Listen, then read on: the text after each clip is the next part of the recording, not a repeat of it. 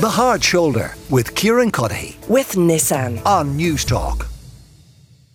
You're welcome back to The Hard Shoulder. Kieran Cuddihy with you until seven o'clock. Ger Gilroy is with me uh, from Off the Ball. I didn't have to pay for you to come in here. Hey, hey. Shots fired.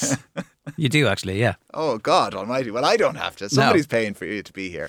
I would hope, at least. Um, so listen, the subscription model, people will know this, or maybe some people don't. So for, you know, we would have people listen to the show. No interest in sport in the wide earthly world. What's wrong with those people? Yeah.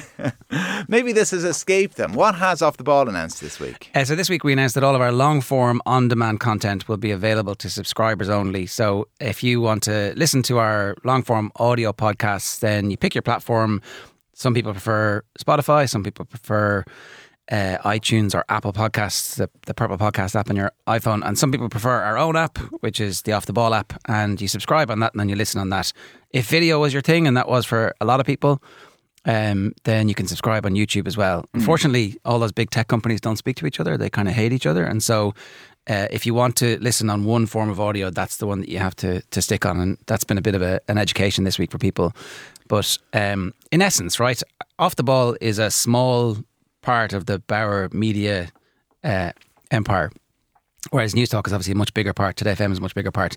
And those radio stations have licenses to broadcast on the F M dial. Um, we, as a radio station, as a small radio station, which was exclusively on digital, much tinier, you know, mm. uh, dealing in tens of thousands of, of people listening on our streams, apart from obviously on the radio show that goes out in News Talk. So there's a bit, it's a bit complicated for people to get their heads around. It's like, oh, but you're actually part of News Talk. In twenty seventeen, we stopped being part of News Talk as a business, and we have our own profit and loss account and our own, um, you know, well, the same functions that everybody else has and our, our same budgets to meet.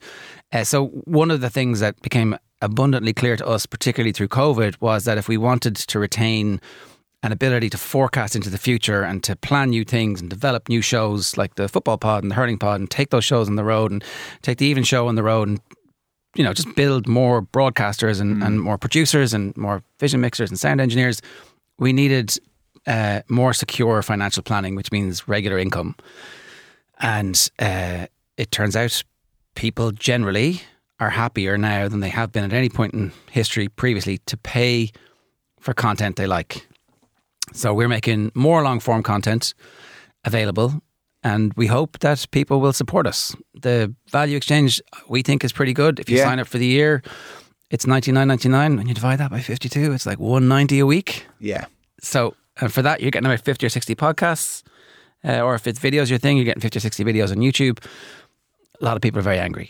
This is what happens. You make a change in life, people mm. get angry. And we hope that the anger will dissipate. Well, it's it's anger we've seen before uh, directed at other media outlets. You know, the Irish Times did this, I N M, Independent News Media did it, the forty-two or part of the Journal Group, they did this. And and every time it happens, I guess, look, if if if you're getting something for free and somebody suddenly turns around and says, you know, well, I'll put it this way, lots of people listening to this now and they're in their car. And the car, that the road they might be driving on doesn't have a toll. And if the government came and put a toll in it and said, well, listen, we maintain that road, though, you know, and this is how we're going to pay for it. People could, will understandably be angry because they were getting a thing for free and now they have to pay for it. Doesn't mean that there's not a legitimate argument to put a toll on the road, or indeed to put the...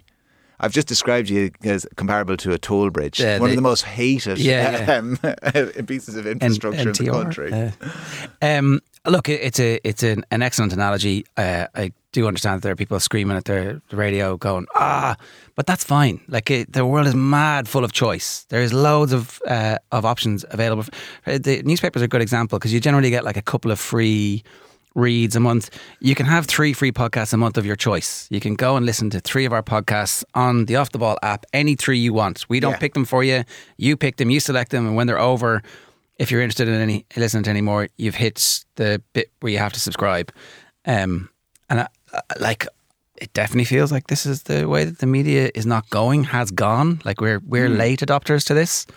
Um, but yeah, you're right. Every, everybody else has gone through this and has has had a backlash. I think people feel a bit more sense of ownership over Off the Ball because we're on air every day and we're such a, a part of their lives, and uh, we don't we don't take that for granted in any way. Like, um, so we just hope that they'll come with us. And how has the reaction been beyond well, the the Twitter anger, which, uh, which I have to say, I, I, you know, I kind of was following some of it, and I realised some of these people, I guarantee, don't listen to a single solitary second of Off the Ball. This is just people who are perennially angry. Uh, yeah, there's and there's also a, a specific cohort of people who don't like the fact that we aren't just talking about the left back and the right back, but we are more interested in the context of the ownership of football clubs, of how the G A A is part of communities, of uh, the ethnic makeup of uh, our athletics team and how it's a wonderful, important moment for Ireland and uh, the integration that we need for the country to have some peace. Get um, your nose out of politics and culture, Ger. Exactly. Stay in your lane. Yeah. Report on sport. But you know what? We're never going to do that. And we never did that from the very start. Like, anybody who's ever listened to any of the stuff all the way back to two thousand two knows that's not the case. It's never been the case. And so that, that cohort are very angry and they're, you know, rallying the troops. Um, but there are people who are upset about it, and I totally understand why you might be upset as you, with your um, toll analogy too. So we have to like have conversations with them over the next while. Um, but the reaction has actually been really, really strong from loads of people subscribing. Uh, the main platform so far has been our own platform and on Apple. The Spotify thing is a bit clunky and you can't sign up for the year. People are definitely seeing the value in the year. Okay. And likewise with YouTube, you can't sign up for the year yet, but we're talking to them about trying to get that too. Um, in an ideal world, we'd give you everything, the video and the audio in the same place, but that's like very far away until Spotify and Google lay down arms and decide to come together and talk to each other. Which, you know, one buys the other. Well, Uh, are, there, are they not too big now? That would, I don't... Oh, anyway, that's a whole other conversation. We'll stay in our lane, Ger. Oh, you yeah. I mean? That's that's for the business uh, people. Who are yeah, the only exactly. ones who are ever allowed to express an opinion about that. Um, will we actually talk about sport then? We should, yeah. Because uh, the Premier League is back today. Uh, City are playing... Burnley tonight. Burnley away. Yeah, so it's Vincent Kompany who... Uh, we had Dara O'Shea on the show last night, who has recovered from injury, signed for Burnley, and is describing Vincent Kompany as a genius. I really hope he's right, because if he is, then Daryl Shea is going to be a much better footballer, and hopefully Josh Cullen is going to play every minute of every game in the Premier League. And we've gone from a situation where there was a midweek fixture list last year in the Premier League where there was no Irish player playing for the first time in over a decade, uh, to having ten or eleven players who probably are close enough to being first team. Yeah. So from that perspective, it feels a little bit exciting that finally some of those players who've been wrestling with the championship for the last couple of seasons are getting an opportunity in the Premier League. Um, and look, I don't know how much attention you've been paying to the uh, transfer situation, but it's been wild over the last twenty-four hours. Uh, Moisés Caicedo, a world record fee or an English record fee for a midfielder, was uh, was agreed at one hundred eleven million. The deal was hijacked. At one stage, Harry Kane was basically sitting in Stansted, ready to fly to Munich, and then his permission to fly was revoked, and then it was given back, and then, no, hang on, that story's not true. But a lot of, like, um, the next three weeks before the transfer window closes is going to be the most wild ride that we've seen in world football. And then you have two and a half weeks afterwards where the Saudi transfer window is still open. And I think that the change, the, the face of football is going to be changed by this transfer window. Okay. In a way that we haven't seen before. Um... In terms of the actual football, uh, I mean, is it our city? City, I, I saw some kind of, uh, you know, every they asked every B B C kind of pundit that they, they also use. City are going to win the league. Every single one of them, bar one, I think, said yeah. City. I think one person picked Arsenal because of Declan Rice. Yeah, I. I uh, so you would assume I Miguel. I, I saw Miguel though in the paper during the week suggesting that Arsenal were now the complete outfit because of Declan Rice. Right. He's been on the Arteta bandwagon since the very start. In fairness, even when it looked like they were going to sack him, he was holding firm to the notion that Arteta was somebody with a, a different way of looking at things. I know loads of people who disagree with that, but this is going to be the, the proof in the pudding season for him. They've invested roughly two hundred million quid. They're getting a new goalkeeper. They're fixing all the issues that they had. And, you know, um, that's about as much as you can hope for. Liverpool still have a lot of money, it seems, to spend. Mm. Um, this Caicedo thing's going to be interesting. Like, for example, if Erling Haaland was to get injured, will Manchester City be the same team this year? They don't have the same strength and depth. They've lost their inspirational totemic captain, Ilkay Gundogan, who's at Barcelona, but who isn't actually registered and who might be available on a free transfer if they don't register him before tomorrow. So we'll see what happens there.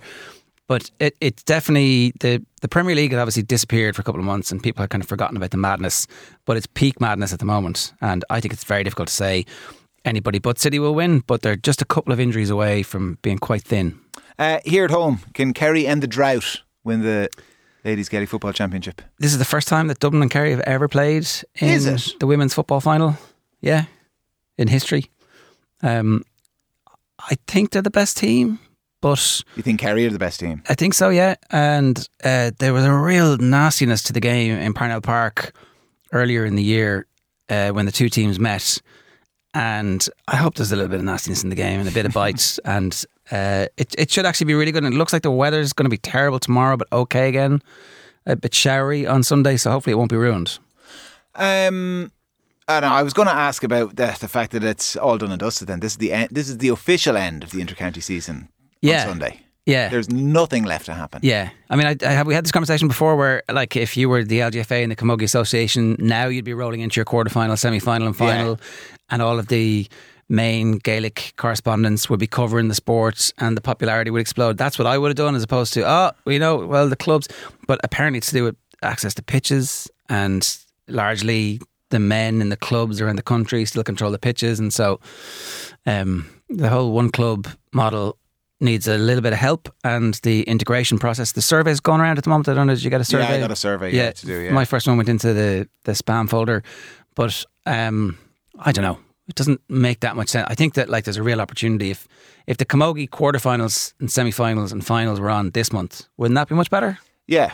Because they got no coverage. Even no, though they, they got were, no. Yeah, they got very little coverage. Like Cork played Kilkenny and Galway in quarters and semis, which was repeats of the previous two years All Ireland finals, and there was a point and two points in them. Mm. They were clearly the matches that were going to decide the title. Yeah, and nobody really paid too much attention to them because they were up against the men's hurling final, semi-final of the football men's uh, football final, and the semi-finals of the hurling as well. So like, yeah, it's kind of self-defeating to uh, be putting the product up against. I think there's a way there to do it, but obviously there is a whole sense of, well, everybody needs to go on holidays at the same time, and I understand that, but like sometimes you just have to make some slightly um, brave decisions. Alright, well uh, listen, that's about it. Uh, can I ask very quickly about Rory McIlroy? He, he uh, fired a shot across the bow of Phil Mickelson. Actually, we, will we take a listen? The talk of the golf world is this book excerpt that came out uh, about Phil Mickelson. I'm curious what the your reaction, what the reaction in there was when you read about it. Um, I mean, at least he can bet on the Ryder Cup this year because he won't be a part of it. So, ooh, zing! I like. I mean, maybe Rory, if he had his time again, he'd be like, well, obviously that's a private matter for Phil to worry about the fact that he's gambled a billion. Do- so the extract of the book says he's gambled a billion dollars. Yeah, but it's okay because he won nine hundred, so he's only lost a hundred million, and like, you know, he probably makes that in a year anyway. So it's like it's, you know, um, Michael Jordan had a gambling problem, uh, but again, he was very rich. Like I, I, I mean, I don't know. Rich people gamble lots of money. I'm not that surprised. Yeah, but uh, uh, so do you have less sympathy for him? Like it's a gambling addiction. Well, possibly. Is it? I don't know. It, yeah, possibly. It, is like it could be. Or maybe he's right. just like he just gets a bit of a kick out of it, and he has so much he doesn't care. So I'm sure his his net worth over the thirty years that he's been a professional golfer and a businessman is way more than the one hundred million that he's lost. Like maybe maybe this is completely wrong and you can absolutely be an addict and it not have any significant impact on your life, but I would have thought that the the impact of it is the importance, do you know? If he's gambling stuff he can't afford or it's compulsive, then that's terrible. And obviously, well, I think he did talk before about there was a period I think he acknowledged it got reckless is how he described it, where one would suspect then he probably was gambling money that should have been invested elsewhere. Yeah. Um, I mean, he, he certainly had some interesting business practices which were investigated heavily, but for which somebody else ended up certainly uh, carrying the bulk of the can. Mm. There was an insider trading uh, allegation at one point against Phil Mickelson, which I'd actually be more concerned about because that's other people's, you know, that, that as opposed to Phil's, yeah. Phil's very rich, and he, as we see, he was able to generate tons of money from Live, which probably wiped everything out. All right, even he could afford a subscription to hey. Off the Ball. Yay! Go for the year, Phil. It's much cheaper. Ger Gilroy, uh, thank you very much as always. The Hard Shoulder with Kieran Cuddihy with Nissan weekdays from four on News Talk.